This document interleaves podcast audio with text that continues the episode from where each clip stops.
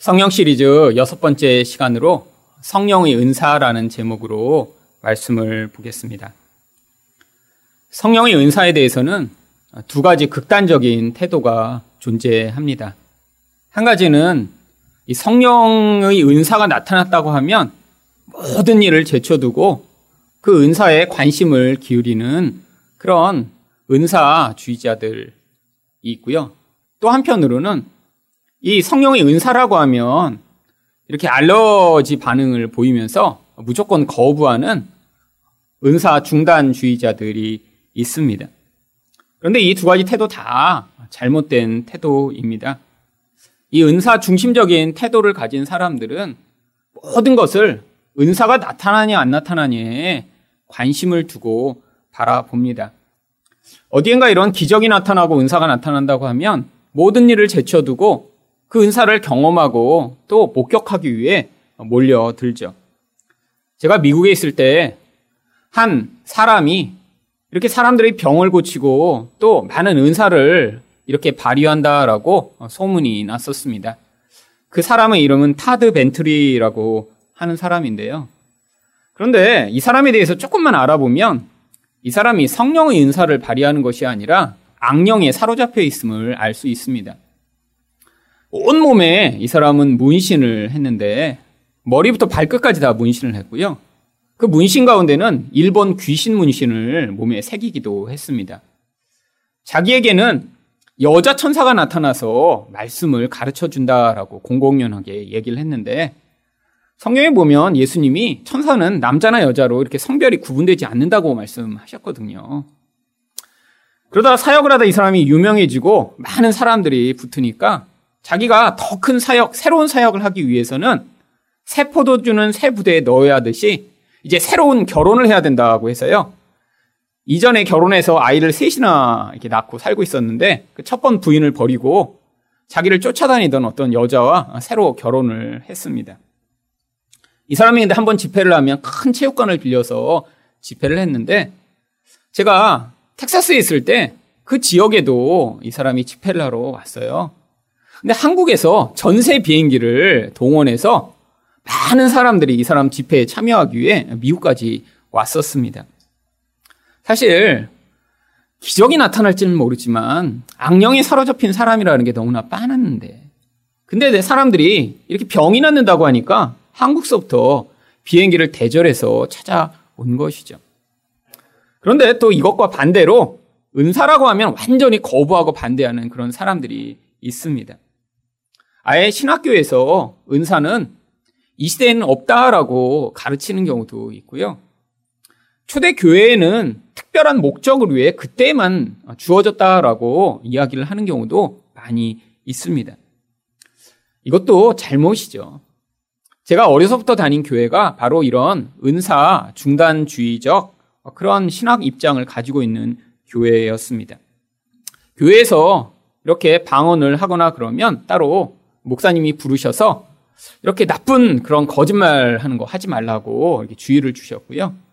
누군가 이렇게 어디 기도원에 기도하러 간다라는 소문이 들리면 이제 교회에서 징계를 하고 그런 일들이 있었습니다. 그런데 제가 대학교 사 학년 때 제가 은혜를 받았어요. 소명을 받고 은혜를 받으면서 저도 이렇게 은사가 나타나기 시작했습니다. 은사만 나타난 게 아니라 제 안에 제 친구들과 또 저희 청년부에 있는 선후배들을 향한 이 사랑과 긍휼의 마음이 막 이렇게 타오르기 시작했어요. 그들과 함께 기도하고 싶고 또 기도해주고 싶은 마음이 너무나 많아서 이렇게 교회에서도 모이면 야, 우리 끝나고 같이 기도하자. 그래서 모아서 같이 기도도 하고 또 수련회를 가서 그냥 예배 끝나고 잠깐 기도하고 말았는데 야, 이렇게 기도해서 되겠냐? 우리 밤을 새워 정말 여기까지 왔는데 기도하자. 그래서 같이 정말 한 십여 명을 모아 밤새도록 같이 기도하며 그러면서 은혜를 많이 받았어요. 근데 이렇게 은혜를 받으니까 이제 사람들이 이야기를 할 거 아니에요. 집에 가서 이야기를 하면서 부모님한테 다 이야기를 한 것입니다. 일순간 은혜 받더니 이렇게 막 기도하면서 막 기도도 해주고 막 마음도 뜨거워지고 막 눈물도 나고 굉장히 좋아. 이 소문이 퍼지면서 이제 교회에서 담임 목사님이 아마 말씀을 하셨나 봅니다. 제가 교회만 가면 교육자들이 한 명씩 돌아가면서 저를 따라다니는 거예요. 그래서 제가 누군가를 만나고 있으면 와서 이렇게 옆에서 이렇게 이야기를 엿듣습니다. 그리고 제가 그러다가 같이 좀 기도 좀 하자 그러면 저한테 교회에서 기도하면 안 된다고. 그래서 교회에서 기도를 못하게 하는 거예요. 그래서 제가 그때 아 내가 이 시, 교회가 속한 그런 신학교를 가면 큰일 나겠구나라는 생각을 하고 합동 측으로 옮겨서 그래서 이 총신대 신학대학원을 간 것입니다. 하나님의 섭리가 그 안에 있긴 했지만 이런 은사에 대해서 이렇게 알러지를 가지는 이런 반응 또한 잘못된 것이죠. 사도행전에 나오는 이런 모든 교회에 대한 이야기들은 지금 이 교회 시대를 향한 하나님의 뜻을 보여주고 있는 것입니다. 성령이 어떻게 역사하시는지를 보여주면서 지금도 그런 성령의 역사를 따라 교회가 교회다워지고 온전히 세워질 수 있도록 하나님이 성령으로 말미암는 은사를 허락하고 계신 것이죠. 그렇다면 은사는 왜 주어진 것일까요? 첫 번째로 하나됨을 위해 주어집니다. 사 절 말씀입니다. 은사는 여러 가지나 성령은 같고. 왜 바울이 은사가 여러 가지인데 성령은 한 분 하나님이시라고 이렇게 이야기를 하는 것인가요? 다양한 은사들이 발휘되고 있지만 하지만 그 모든 은사들은 하나됨이라고 하는 결과로 열매를 맺어야 함을 가르쳐 주고자 한 것입니다. 이 바울이 은사에 대해서 특별히 이렇게 기록하고 있는 고린도 교회는 아주 많은 문제를 가지고 있던 교회였습니다. 그래서 바울은 다른 교회보다 아주 긴 편지를 여러 번에 걸쳐서 썼습니다. 성경에는 고린도 전서와 고린도 후서 두 권만 남아있지만 그 고린도 전후서의 중간중간에 보면 내가 이전에 보냈던 이런 편지들이 있다라는 구절들이 여러 곳에 나와요. 그래서 학자들은 이 바울이 최소한 네 번 이상 고린도 교회에 편지를 보냈다라고 이야기를 합니다. 아니 다른 에베소서, 빌립보서 같은 편지들은 뭐 네 장, 다섯 장에 어, 끝나는데 이 고린도 전후서는 아주 긴 편지를 여러 번에 보내요. 이유가 뭐냐면 워낙 문제가 많았기 때문입니다. 주로 어떤 문제가 이 교회에 많았냐면 늘 갈등하고 싸우는 이런 분쟁의 문제가 아주 많았습니다. 그래서 고린도전서 일 장 십 절을 보시면 형제들아 내가 우리 주 예수 그리스도의 이름으로 너희를 권하노니 모두가 같은 말을 하고 너희 가운데 분쟁이 없이 같은 마음과 같은 뜻으로 온전히 합하라. 싸우지 좀 마라고 지금 편지를 보내고 있는 것이죠. 사람들이 아주 사소한 일 가지고도 서로 분파를 만들어 싸웠습니다. 교회 내에 바울파, 아볼로파, 게바파, 그리스도파가 나뉘어서 서로 싸우고 있었고요.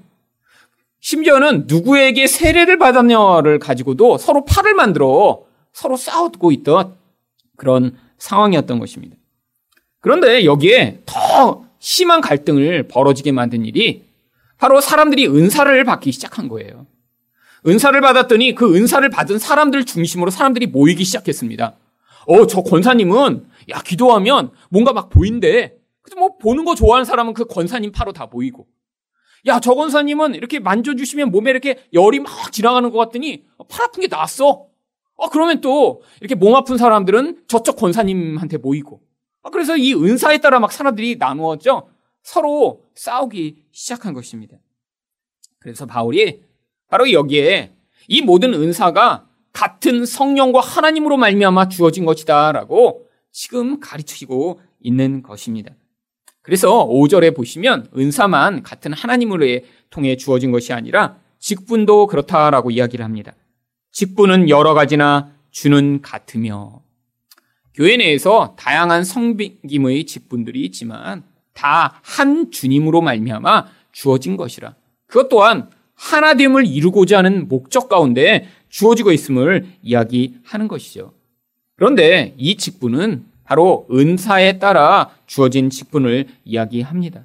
그래서 은사를 설명하고 있는 이 고린도전서 십이 장 하반부에 보면 십이 장 이십팔 절에서 바로 이 은사에 따라 그 은사를 발휘하는 역할을 맡은 직분에 대해 이렇게 설명을 합니다. 하나님이 교회 중에 몇을 세우셨으니 첫째는 사도요, 둘째는 선지자요, 셋째는 교사요, 그 다음은 능력을 행하는 자요, 그 다음은 병 고치는 은사와 서로 돕는 것과 다스리는 것과 각종 방언을 말하는 것이라. 다양한 은사들이 존재하는데 그 은사에 따라 또한 다양한 섬기는 일들을 맡게 됨을 이야기하는 것이죠. 직분이나 은사나 다 이렇게 한 하나님의 목적을 위해 존재하고 있다라는 것입니다. 어떤 은사를 가지고 어떤 직분을 맡았는데 그것을 통해 또 어떤 사역을 할 때도 또한 동일한 목적이 존재한다고 육 절은 이야기합니다. 또 사역은 여러 가지나 모든 것을 모든 사람 가운데서 이루시는 하나님은 같으니, 한 하나님이 이 모든 것을 통해서 교회를 하나 되게 만드시고자 이 일들을 행하고 계신다는 것이죠. 결국 어떤 은사를 받았던지 어떤 직분 가운데 있든지 그 일을 통해 교회를 하나 되게 하고 있다면 이것은 하나님의 은혜로 말미암아 주어진 결과인데, 그것이 아니라 어떤 직분 때문에 어떤 은사 때문에 갈등이 생기고 분열이 만들어지고 있다면 이것은 한 성령으로 말미암는 결과가 아니다라고 이야기를 하는 것입니다. 여러분 가운데도 이런 직분이나 은사나 어떤 일을 할 때 그것이 이런 하나됨의 목적을 이루고 있는가를 그래서 늘 살피셔야 하는 것이죠. 두 번째로, 은사는 왜 주어진 것일까요? 교회의 유익을 위해 주어집니다. 칠 절 말씀입니다. 각 사람에게 성령을 나타내심은 유익하게 하려 하심이라. 바울은 은사를 여기서는 성령의 나타남이라는 단어로 사용합니다. 제가 이전에도 말씀드렸지만 여러분 가운데 지금 계신 성령이 여러분에게 어떤 감각이나 또 몸을 움직이게 하거나 어떤 느낌으로 여러분에게 지금 알 수 있게 되는 것이 아닙니다. 성령은 영적 존재세요. 성령이 그와 함께 있다고 뭐 어떤 감정이 일어나거나 혹은 몸이 움직여서 성령이 강력한 게 아니라, 성령의 충만함은 그 안에서 그 사람을 다스리시는 하나님의 능력으로 나타나게 되는 것입니다. 그런데 문제는 우리 내면에서 이런 충만함이 이런 다스림의 영향력으로 나타나니까 우리는 그 하나님이 우리와 함께 계심을 잘 알지 못하는 것이죠. 그런데 이렇게 우리와 함께 계신, 영적으로 함께 계신 성령이 그 존재를 드러내실 때가 있는데 그것이 바로 은사를 통해서 나타나게 된다라고 하는 것입니다. 이렇게 우리 구원을 이루어 나가시는 그런 은밀하신 성령이 이런 어떤 드러남을 통해 어떤 일들을 행하실 때 그런데 반드시 목적이 존재합니다. 그 목적이 바로 유익하게 하기 위함입니다. 그런데 도대체 무엇을 유익하게 하려고 성령이 일하시는 것일까요? 어떤 사람들은 이 성령의 강력한 능력을 통해 자기 유익을 구하는 사람들이 많이 있습니다. 근데 이것은 결국 하나님이 원하시는 이런 교회를 유익하게 하는 목적과 전혀 관계없는 것이죠. 하나님이 어떤 능력을 주실 수 있는데요, 그 능력을 자기 용신과 자기 원함을 따라 사용하다가 결국 시험에 들게 만들고 교회를 깨트리는 일들이 얼마나 많은지 모릅니다. 여러분, 바울은 우리에게 주어진 이런 은사를 우리 몸에 있는 각 기관의 역할로 비유를 합니다. 고린도전서 십이 장 십사 절부터 십칠 절까지 말씀을 보시면, 몸은 한 지체뿐만 아니요 여럿이니 만일 발이 이르되 나는 손이 아니니 몸에 붙지 아니하였다 할지라도 이로써 몸에 붙지 아니한 것이 아니요 또 귀가 이르되 나는 눈이 아니니 몸에 붙지 아니었다 할지라도 이로써 몸에 붙지 아니한 것이 아니니 만일 온 몸이 눈이면 듣는 곳은 어디며 온 몸이 듣는 곳이면 냄새에 맡는 곳은 어디냐. 몸의 각 기관들이 다 서로 역할을 하니까 그 몸이 건강하게 존재할 수 있다라고 하는 것입니다. 아, 몸에 중요해 보이는 것, 그래서 그 눈이 예를 들면 백 개가 되고 손과 발이 없으면 기형이죠. 예를 들면 몸에 다른 기관들은 다 멀쩡한데 심장이 움직이지 않는다면 그 몸은 죽은 것과 다름이 없는 것이죠. 이 바울이 이야기한 이런 비유가 이 탈무드에 사자 젖을 얻어온 청년이라는 그런 우화로 아주 잘 등장합니다. 임금님이 병에 들어서 죽게 됐어요. 근데 아주 용한 의원을 찾아갔더니 그 의원이 이 병은 사자 젖을 먹어야 산다라고 이야기를 한 것입니다. 그래서 사자 젖을 구해오는 사람한테는 큰 상을 내리겠다고 이제 온 동네방네 광고를 한 거예요. 어떤 청년이 그 상을 받고 싶어서 임금님을 찾아갔습니다. 제가 구해오겠다고. 그래서 막상 사자한테 갔는데 이게 사자젖을 어떻게 그냥 짤 수가 있겠어요. 그래서 고민이 돼서 한참을 그 앞에서 기다리고 있는데 갑자기 그 사자굴에서 사자 새끼가 한 마리 나오더니 자기 앞에 있던 낭떠러지에서 굴러서 떨어져 버린 거예요. 그래서 막 달려가 보니까 다리가 부러졌습니다. 그래서 그 다리를 잘 정성스럽게 치료를 해줬어요. 그랬더니 이제 사자랑 조금 친해지게 된 거예요. 그래서 매일매일 조금씩 사자한테 다가가서 이제 나중에는 사자 젖을 이렇게 만져도 괜찮을 정도가 돼서 거기서 몰래 젖을 짰습니다. 그래갖고 그 젖을 가지고 이제 임금님한테 막 달려오고 있었어요. 그런데 그러다가 이제 너무 힘들어서 잠깐 나무 밑에서 낮잠을 잤습니다. 낮잠을 잤는데 갑자기 몸에 있는 각 장기들이 서로의 공로를 막 이야기하기 시작한 거예요. 심장이 얘기했습니다. 내가 그 사자를 두려워하지 않았으니까 이 젖을 짰지. 내가 일 등 공신이야. 그랬더니 발이, 내가 가지 않았으면 못 짰잖아. 나 때문에 젖을 짠 거야. 그랬더니 손이, 감은 뭐해? 사자 젖을 짰어야지. 내가 그러니까 짠 거야. 그랬더니 눈이, 아니야 아니야. 야, 장님이었으면 갈 수 있었겠어? 내가 봤으니까 갔지. 근데 그러다가 갑자기 혀가 말을 하기 시작했어요. 그래도 나 때문에 이 젖 짠 거 아니야? 그랬더니 이제까지 서로 싸우던 모든 장기들이 이 혀를 다 공격하기 시작한 겁니다. 네가 한 게 뭐 있어? 네가 한 게. 너는 아무것도 안 했잖아. 그리고 전부 다 욕하니까 혀가 아무 할 말이 없었던 거예요. 그런데 혀가 화가 나기 시작했습니다. 그래갖고 어, 내가 그래도 이 임금님한테 가서 이 젖 짜겠다고 했으니까 이게 된 게 아니야? 이런 마음을 가지고 있는데 이 젖을 가지고 이제 임금한테 간 거예요. 임금님 가지고 왔습니다. 그래, 이게 사자 젖이냐? 아니요, 개 젖인데요. 혀가 거기서 그렇게 얘기를 해버린 거예요. 그랬더니 임금님 화가 나서 이놈을 목을 쳐라! 그랬더니 갑자기 장기들이 형한테 다 잘못했다고 빌기 시작했습니다. 심장이 살려줘! 잘못했어! 네가 일 등 공신이야! 발도 살려줘! 그래서 모두 모두 사과를 했더니 그제서야 혀가 아! 임금님! 제가 실수를 얘기했습니다. 사실 이게 사자젖입니다. 그래서 결국 그 젖을 먹고 임금님이 나와서 이 사람이 큰 상을 받았다라는 게 탈무드에 있습니다. 무슨 이야기를 하는 거죠? 인간이란 존재가 하나만 잘날 수 없다라는 거예요. 다 같이 협력하지 않으면 다 죽는다는 것입니다. 교회가 그렇다라는 거예요. 여러분, 왜 우리가 하늘사랑교회로 모여있는데 왜 다른 교회에 대해 신경을 써야죠? 아니, 모르는 어떤 교회를 향해 왜 우리가 헌금을 내서 도와야죠? 아니, 왜 우리나라의 다른 교회들을 위해 우리가 기도를 해야죠?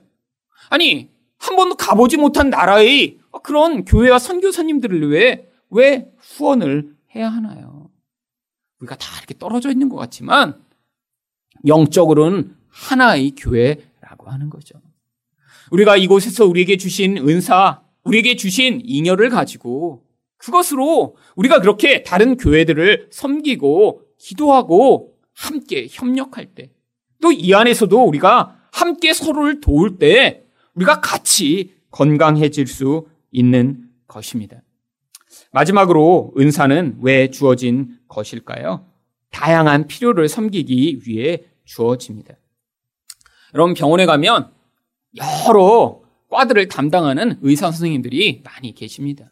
큰 병원에 가면 정말 어, 이런 종류의 의사 선생님도 계시나 하는 그런 종류의 의사 선생님도 있어요. 이름도 한 번도 들어보지 못한. 그런데 다 필요하니까 세부적인 그런 필요가 있는 거죠. 그런데 교회도 마찬가지입니다. 교회에 다양한 이런 은사가 필요한 이유가 다양한 필요들이 존재하기 때문이죠. 그런데 이 고린도전서 십이 장에는 영적 은사들에 대해서만 설명을 하고 있습니다. 근데 은사는 영적 은사만 있는 것이 아니에요. 사람들의 필요가 이렇게 영적인 부분만 있나요? 아니죠. 그래서 로마서 십이 장 육 절부터 팔 절에 보시면 거기에는 이런 영적 은사들 말고 기질적으로 어떤 사람이 어떤 능력을 가지고 행할 수 있는 그런 종류의 다른 은사들이 나옵니다.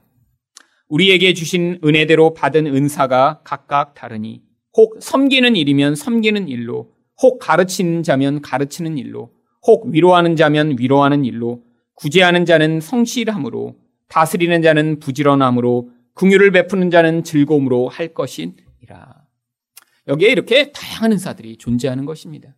물론 자기가 받고 싶은 은사와 여러분들이 직접 가지고 계신 은사는 차이가 있을 수 있습니다.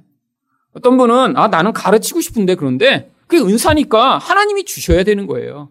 가르치고 싶은데 섬기는 은사를 받은 분은 가르치는 것보다 섬기시는 일을 할 때 더 유익이 되는 것이죠.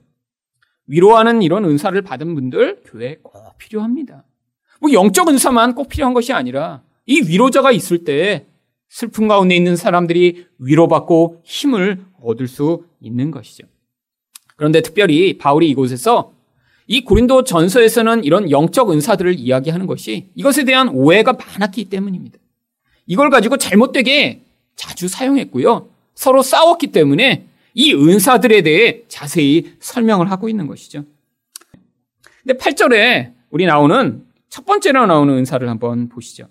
어떤 사람에게는 성령으로 말미암아 지혜의 말씀을, 어떤 사람에게는 같은 성령을 따라 지식의 말씀을. 지혜와 지식도 영적 은사라고 하는 것입니다. 여러분, 여기 나와 있는 이 지혜와 지식은 단순히 공부를 잘하는 것을 의미하는 것이 아닙니다. 여기 나오는 이 지혜는 보이지 않는 하나님의 그 영적 세계를 받아들여 눈에 보이는 세상을 살아갈 수 있는 능력을 지혜라고 하는 것이죠. 그런데 우리 일상 가운데 이렇게 지혜롭지 못할 때가 많이 있습니다. 눈에 보는 것 때문에 너무나 그게 나에게 절대적으로 영향을 미쳐서 보는 것으로만 살아가는 사람들이 많이 있죠. 그런데 그런 사람들을 향해 그런 상황 가운데 진짜 중요한 보이지 않는 하나님의 목적과 뜻이 있다라고 어떤 사람이 성령을 통해 깨달아 그것들을 가르쳐 줄 때 바로 이런 지혜의 은사가 발휘되고 있는 것입니다. 성경에 나오는 이 지식도 그렇습니다. 어떤 사람이 똑똑해서 뭐 골든벨 나가면 일 등 할 만한 그런 야, 저 사람 정말 아이큐 좋은가 봐. 그것을 성경은 지식이라고 이야기하지 않습니다. 여기는 이 지식이라고 하는 단어는 일관되게 바로 예수 그리스도로 말미암아 하나님 백성들이 구원받게 되는 그 복음에 대한 그 지식을 이야기하는 것입니다. 인생을 살아갈 때 우리에게 정말로 중요한 것이 바로 그 복음에 관한 말씀이라는 거예요. 그래서 그 말씀을 깨닫고 그 말씀의 근거 안에 살아갈 수 있는 그 기초를 바로 지식이라고 하는 것이죠. 바로 설교를 통해 여러분들이 그런 지혜와 지식에 관해 지금 배움을 받고 계신 것입니다. 두 번째로 구 절 상반절에 보시면 믿음에 관해 이야기를 합니다. 다른 사람에게는 같은 성령으로 믿음을. 근데 여기 나오는 이 믿음은 예수님을 믿을 때 발휘하는 그런 믿음이 아니라 어떤 특정한 상황 가운데 발휘되는 믿음을 이야기합니다. 성경 가운데 이렇게 성령으로 말미암아 강한 믿음을 가진 한 사람이 등장합니다. 사도행전 십일 장 이십사 절입니다. 바나바는 착한 사람이요 성령과 믿음이 충만한 사람이라. 이 바나바와 성령이 함께 계신 거는 잘 알지 못하는데 그가 믿음이 강력하게 발휘되는 걸 보면 사람들이 야, 저 사람은 성령이 함께 계시구나라는 것을 알 수 있었다라고 하는 것입니다. 근데 이 바나바에게 주어진 이 성령으로 말미암는 믿음은 어떤 방식으로 발휘되었을까요? 바로 사도행전 사 장 삼십칠 절을 보시면 그가 밭이 있음에 팔아 그 값을 가지고 사도들의 발 앞에 두니라. 자기 재산을 다 팔아 교회에 바치는 그런 믿음을 발휘한 거예요. 이게 바로 하나님이 이 바나바에게 주신 믿음이라고 하는 것입니다. 여러분, 초대교회에 보면 이런 바나바와 같은 사람들이 여러 명이 등장합니다. 자기 재산을 하나님이 주셨는데 그것으로 자기 미래를 보장받으려고 하지 않고요. 또한 자기 쾌락을 위해 살지 않고 그것을 다른 사람들의 필요와 목적을 위해 내어놓는 것. 근데 그게 쉽게 되는 게 아니라 어떤 사람이 결심을 잘했더니 되는 게 아니라 성령의 그런 은사로 말미암는 믿음의 결과라고 하는 것이죠. 여러분 가운데 정말 보시면 이런 믿음을 가진 분들이 계십니다. 여러분, 돈이 많다고 그렇게 구제하고 헌금하는 일에 돈을 많이 쓰나요? 아니죠. 돈이 많아질수록 그 돈에 대한 의존과 욕심도 많아지게 되어 있습니다. 그런데 돈이 많아졌는데 그 많은 돈을 가지고 하나님의 뜻에 따라 그것들을 사용할 수 있는 그런 사람이라면 하나님이 그 사람에게 이런 성령으로 말미암는 은사, 믿음의 은사를 허락하신 것이죠. 특별히 여기서 그래서 내가 이 한국의 그런 중산층보다 돈이 좀 더 있다 이런 분들은 이제 예배를 마치고 꼭 기도하실 때 하나님 제가 바나바와 같은 믿음의 은사를 주시옵소서 이렇게 기도를 하셔야 합니다. 하시기 싫으시죠? 네. 왜요? 이게 지금 여러분 맨 마음으로는 하기 힘든 거예요. 근데 성령이 강하게 역사하시며 여러분 가운데 여러분 마음으로는 불가능한 이런 일들을 행하게 하시는 이런 것으로 하나님이 교회를 세우시는 것이죠. 또한 병 고침의 은사를 설명합니다. 구 절 하반절입니다. 어떤 사람에게는 한 성령으로 병 고치는 은사를. 여러분 이 병 고침의 은사는 성령의 은사 가운데 가장 사람들이 원하는 은사입니다. 여러분 성경에서도 이런 많은 병 고치는 은사가 나타나는데 다 목적이 있었던 거예요. 여러분 사도행전에 보시면 병이 났습니다. 근데 그냥 낫고 끝난 게 아니에요. 여러분 사도행전 삼 장에 보시면 성전 미문에 앉은 안진뱅이가 일어납니다. 기적 같은 일이죠. 내게 은과 금이 없으나 내가 나사렛 예수 이름으로 명하노니 일어나라. 그랬더니 정말 벌떡 일어나서 뛰기 시작해요. 여러분 근데 그게 어떤 목적으로 그런 기적이 일어났나요? 사도행전 삼 장 구 절부터 십일 절 말씀을 보시면 모든 백성이 그 걷는 것과 하나님을 찬송함을 보고 그가 본래 성전 미문에 앉아 구걸하던 사람인 줄 알고 그에게 일어난 일로 인하여 심히 놀랍게 여기며 놀라니라. 모든 백성이 크게 놀라며 달려 나아가 솔로몬의 행각이라 불리우는 행각에 모이거늘. 그 놀라운 기적으로 사람들이 몰려든 거예요. 근데 그 몰려든 사람들을 향해서 베드로가 예수 그리스도를 믿어야 산다고 복음을 선포합니다. 그랬더니 무슨 결과가 주어지냐면 사도행전 사 장 사 절입니다. 말씀을 들은 사람 중에 믿는 자가 많으니 남자의 수가 약 오천이나 되었더라. 여러분 바로 복음이 전파되도록 만들기 위한 수단으로 이런 병고침의 기적이 나타났던 것이죠. 여러분 한국 교회에도 바로 그래서 우리가 교회에 모여든 것입니다. 사실 저희 가정이 예수를 믿은 것도 저희 할아버지가 간경화로 돌아가시게 됐다가 병이 나와서 교회에 나오시면서 저희 가정이 예수를 믿게 된 거예요. 그런데 그 수준에만 머물러 있으면 안 된다는 것입니다. 교회는 나와서 그 다음에 복음을 들어야 되는데 사람은 이 복음을 듣기보다 그 기적에 너무 매력을 느끼기 때문에 하나님이 한국 교회가 이제까지 그런 복음에서 떠나간 그런 상황이 돼요. 이제는 기적이 아니라 복음으로 참 복음에 반응을 하는 사람들을 지금 불러내고 계신 것입니다. 또한 어떤 은사가 있나요? 십 절 상반절을 보시면 어떤 사람에게는 능력 행함을. 병 고치는 것보다 더 강력한 능력을 발휘할 수도 있다는 거죠. 어떤 능력인지 성경에 나와 있지는 않지만 사실 이런 능력들, 이런 능력을 사모하는 사람은 많습니다. 그리고 이런 능력을 가지고 있다고 자기들을 이 시대에 새로운 사도라고 부르는 신사도라고 하는 사람들도 나타났어요. 저도 제가 예전에 병 고치는 은사 말고 가장 간절히 원했던 다른 한 가지 은사가 있었습니다. 그게 바로 천국과 지옥을 갔다 오는 입시인이라고 하는 그런 은사였어요. 아니 제가 간증을 들었는데 야 저거 한번 경험하고 나면 정말 엄청나겠구나라는 생각이 들기 시작한 거예요. 그래서 제가 늘 기도하기 시작했습니다. 하나님 저도 천국 좀 한번 보여주세요. 지옥은 한 번만 갔다 오면 되겠는데 천국은 여러 번 좀 갔다 오게 해주세요. 왜죠? 너무너무 호기심도 잃었고요. 그리고 그때 어떤 간증을 들었는데 어떤 분이 정말 깡패로 살다가 그래서 천국과 지옥을 한 번씩 갔다 온 거예요. 그래갖고 기도원을 차려갖고 막 집회를 하더라고요. 그래서 저도 늘 기도했어요. 하나님 저런 깡패 같은 인간도 천국과 지옥을 데려갔다 오시는데 저는 이렇게 신실하게 기도하며 늘 이렇게 기도원에서 살고 있는데 하나님 왜 저한테는 기회를 안 주세요? 제가 그래서 매일 기도원에서 하나님 천국 가게 해주세요. 지옥도 보여주세요. 천국도 보여주세요. 아침부터 저녁까지 천국과 지옥을 가게 해달라고 하루 종일 기도한 날도 있었습니다. 열망이 막 제 안에 너무 강력했던 거예요. 근데 그러다가 제가 이렇게 잠깐 졸았는데 그때도 막 졸면서도 제가 기도를 하고 있었어요. 하나님 천국 좀 보여주세요. 그랬더니 갑자기 꿈에 음성이 들렸습니다. 너 기도원 차릴래? 어, 이런 음성이 들린 거예요. 그때 갑자기. 근데 제가 잠에서 벌떡 뛰면서 아 기도원 차리려고 내가 정말 천국과 지옥을 갔다 오고 싶었나? 그러면서 제 안에 그 기도를 더 이상 하지 않게 되었습니다. 여러분 깡패였으니까 그렇게 하지 않으면 예수 못 믿을 테니까 하나님이 극단적인 방법을 사용하신 거죠. 여러분 그런데 그분 지금 뭐 하고 있을까요? 여전히 아마 그런 깡패들 모아서 자, 너 이렇게 예수 안 믿으면 지옥 가 이런 위협하는 그런 기도는 하고 계시겠죠, 계속. 여러분 복음으로 양육을 받고 사람들이 그 안에서 예수 안에 성장하도록 만드는 게 사실은 훨씬 더 중요한 일인데, 이렇게 은사가 어떤 잘못된 목적으로 발휘될 것이라고 오해해서 그것들을 기대하고 소망하는 사람들이 많이 있습니다. 또한 성경에 어떤 은사가 있나요? 십 절 하반절입니다. 어떤 사람에게는 예언함을, 다른 사람에게는 각종 방언 말함을, 어떤 사람에게는 방언들 통역함을 주시나니. 여러분, 지금도 이렇게 예언을 한다라고 하는 사람들이 많이 있습니다.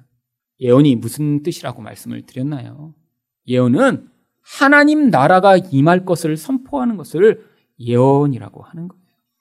여러분, 눈에 보이는 세상 가운데 살아가는 사람들에게 이 세상이 전부가 아니라 이것 이후에 하나님 나라가 존재하며, 아니 그 하나님 나라가 지금 우리 삶 가운데 임하고 있음을 말씀으로 선포해서, 아, 이게 전부가 아니구나. 내가 지금 망했지만 이 망한 것으로 내 인생이 끝이 아니구나. 내 사랑하는 것을 내가 빼앗겼지만 그것이 내 인생의 전부가 아니구나 하는 사실을 받아들이도록 만드는 것, 그게 바로 예언이라고 하는 것이죠. 구약에서는 앞으로 예수 그리스도가 오셔야 이 예언한 하나님 나라가 선포되기 때문에 구약에서는 미래에 일어날 것처럼 이야기를 했지만, 지금 여러분은 바로 이 설교를 통해, 아니 여러분들이 말씀을 나누시면서 집사님 걱정하지 마, 하나님이 이런 고난을 통해서 또 중요한 일들을 행하고 계시구나, 여러분에게 그런 이야기들을 서로 나누며 여러분들이 예언의 말씀을 주고받고 계신 것입니다. 방언 또한 마찬가지입니다. 방언의 원래 의미가 바로 혀라고 하는 뜻입니다. 그래서 이 방언을 말한다는 건 외국어를 하는 게 아니라 성령이 우리 혀를 사로잡으실 정도로 내 내면에서 나를 붙잡으셔서 내가 원하는 나의 욕망의 기도가 아니라 하나님의 뜻에 따른 기도를 하게 만드는 것을 바로 방언이라고 하는 것이죠. 근데 그 방언을 통변한다, 통역한다라고 하는 것은 외국어를 이렇게 무슨 말을 그대로 옮기는 것이 아니라 바로 그 성령이 내 안에서 어떤 뜻과 마음을 가지고 계신 것을 느끼게 되는 것을, 바로 그것들을 해석한다라고 하는 것입니다. 마지막으로 어떤 은사가 또 있나요? 십 절 마지막 부분을 보시면 어떤 사람에게는 영들 분별함을. 어떤 영이 하나님으로부터 온 영인가, 어떤 영이 마귀로부터 온 영인가를 분별하는 것이라는 것입니다. 예전에 제가 늘 이걸 읽으며 그때는 어떻게 생각했냐면, 이렇게 이런 은사를 받으면 뭐가 이렇게 많이 보이게 된다고 생각을 했어요. 그런데 정말 그런 사람들이 있습니다. 이렇게 보면서 어, 우리 집사님 뒤에 약간 검은 게 붙어 다닌다고, 어, 권사님 뒤에 구렁이 한 마리 내가 봤다고. 여러분, 이런 게 영 분별하는 게 아니에요. 여러분, 제가 여러분 오셔서 영을 분별해갖고 맨날 오실 때마다 어, 여기 송아지가 붙어있네요, 집사님한테는. 그러면 여러분 어떤 느낌이시겠어요? 여러분, 그런 사람 많아요. 예전에 저희 집에 기도하러 오셔갖고 어떤 여자 목사님들이 주로 많이 그러세요.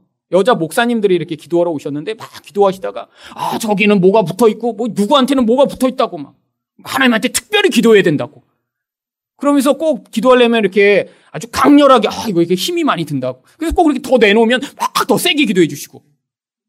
옛날에 그런 분들 많았어요. 뭐 보인대요, 자꾸.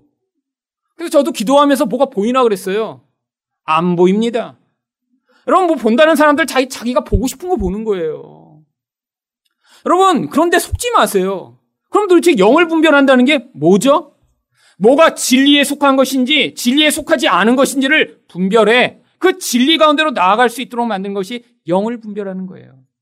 영은 눈에 보이는 것이 아니에요. 그 영이 만들어내는 어떤 것이 바로 그 하나님으로부터 말미암은 것을 분별하는 것이죠. 여러분, 한국에 수년 전에 조엘 오스틴의 긍정의 힘이라는 책이 번역돼서 판매가 되었습니다. 얼마나 많이 팔렸는지요? 이것을 출판한 두란노 출판사가 그때까지 빚이 삼십억인가 있었는데 그 책 팔아서 그 빚을 한 번에 갚아버렸대요. 책이 막 멀리 퍼지기 시작했습니다. 근데 제가 일단 그 책 표지를 보니까 그 책 표지에 자기 얼굴을 이렇게 붙여놨거든요, 조엘 오스틴. 그거부터 마음에 안 들었어요. 영 분별의 은사가 없어도 일단 얼굴을 붙여놓은 것부터 마음에 안 들었어요. 근데 일단 이렇게 베스트셀러라 저도 책을 봤습니다. 책을 이렇게 펴서 서문을 딱 읽는데 아닌 거예요. 여러분, 서문에 무슨 얘기가 있는 줄 아세요? 첫 페이지에 자기가 백만 달러짜리 집에 살고 싶어서 늘 어려서부터 그래 난 백만 달러 집에, 짜리, 집에 살 거야. 하나님 백만 달러짜리 집을 주실 줄 믿습니다. 그랬더니 나중에 백만 달러짜리 집에 살게 됐다는 거예요. 지금은 알고 보니까 천만 달러짜리 집에 옮겨서 살고 있더라고요. 더 부자가 돼서.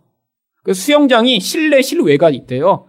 뭐 화장실이 열몇 개고 다 올려놨어요. 자기 이렇게 긍정의 힘을 가지고 기도하면 이렇게 나중에 천만 달러짜리 집에 살게 된다고.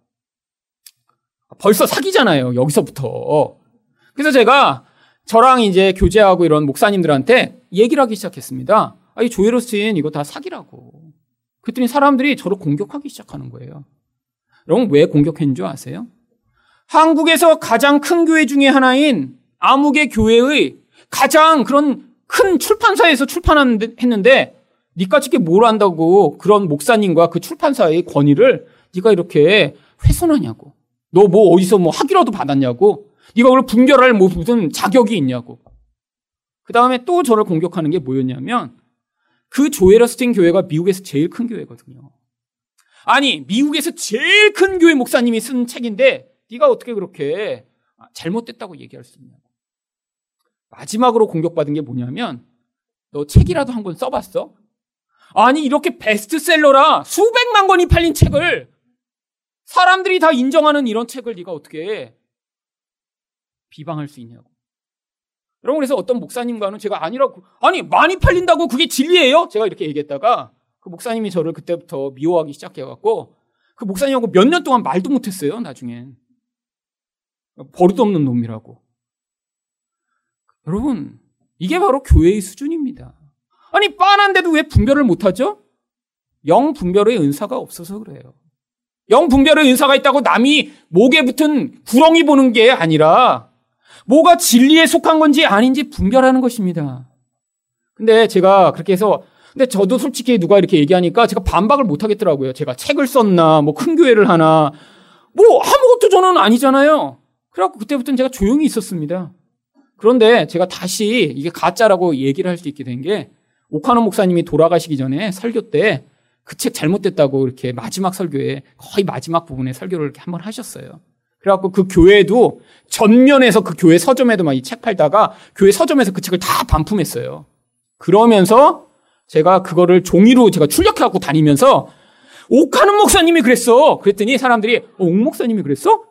그제서야 제가 얘기하는 거를 믿기 시작하더라고요. 여러분 이게 사람들의 수준입니다. 유명하고 많이 팔리고 교회가 크면 진짜라고 믿는 거예요. 아니거든요. 여러분 여러분 이런 성령의 은사를 통해 그런 가짜와 진짜를 구분하셔야 하는 것이죠. 여러분 이런 성령의 은사로 말미암아 그래서 교회가 건강해질 수 있습니다. 성령이 역사하셔야 하나 될 수 있고요. 성령이 역사하셔야 이렇게 함께 연합하여 하나님 뜻을 이룰 수 있고요. 이렇게 다양한 필요들이 채워지며 그 안에서 온전하여 질 수 있는 것입니다.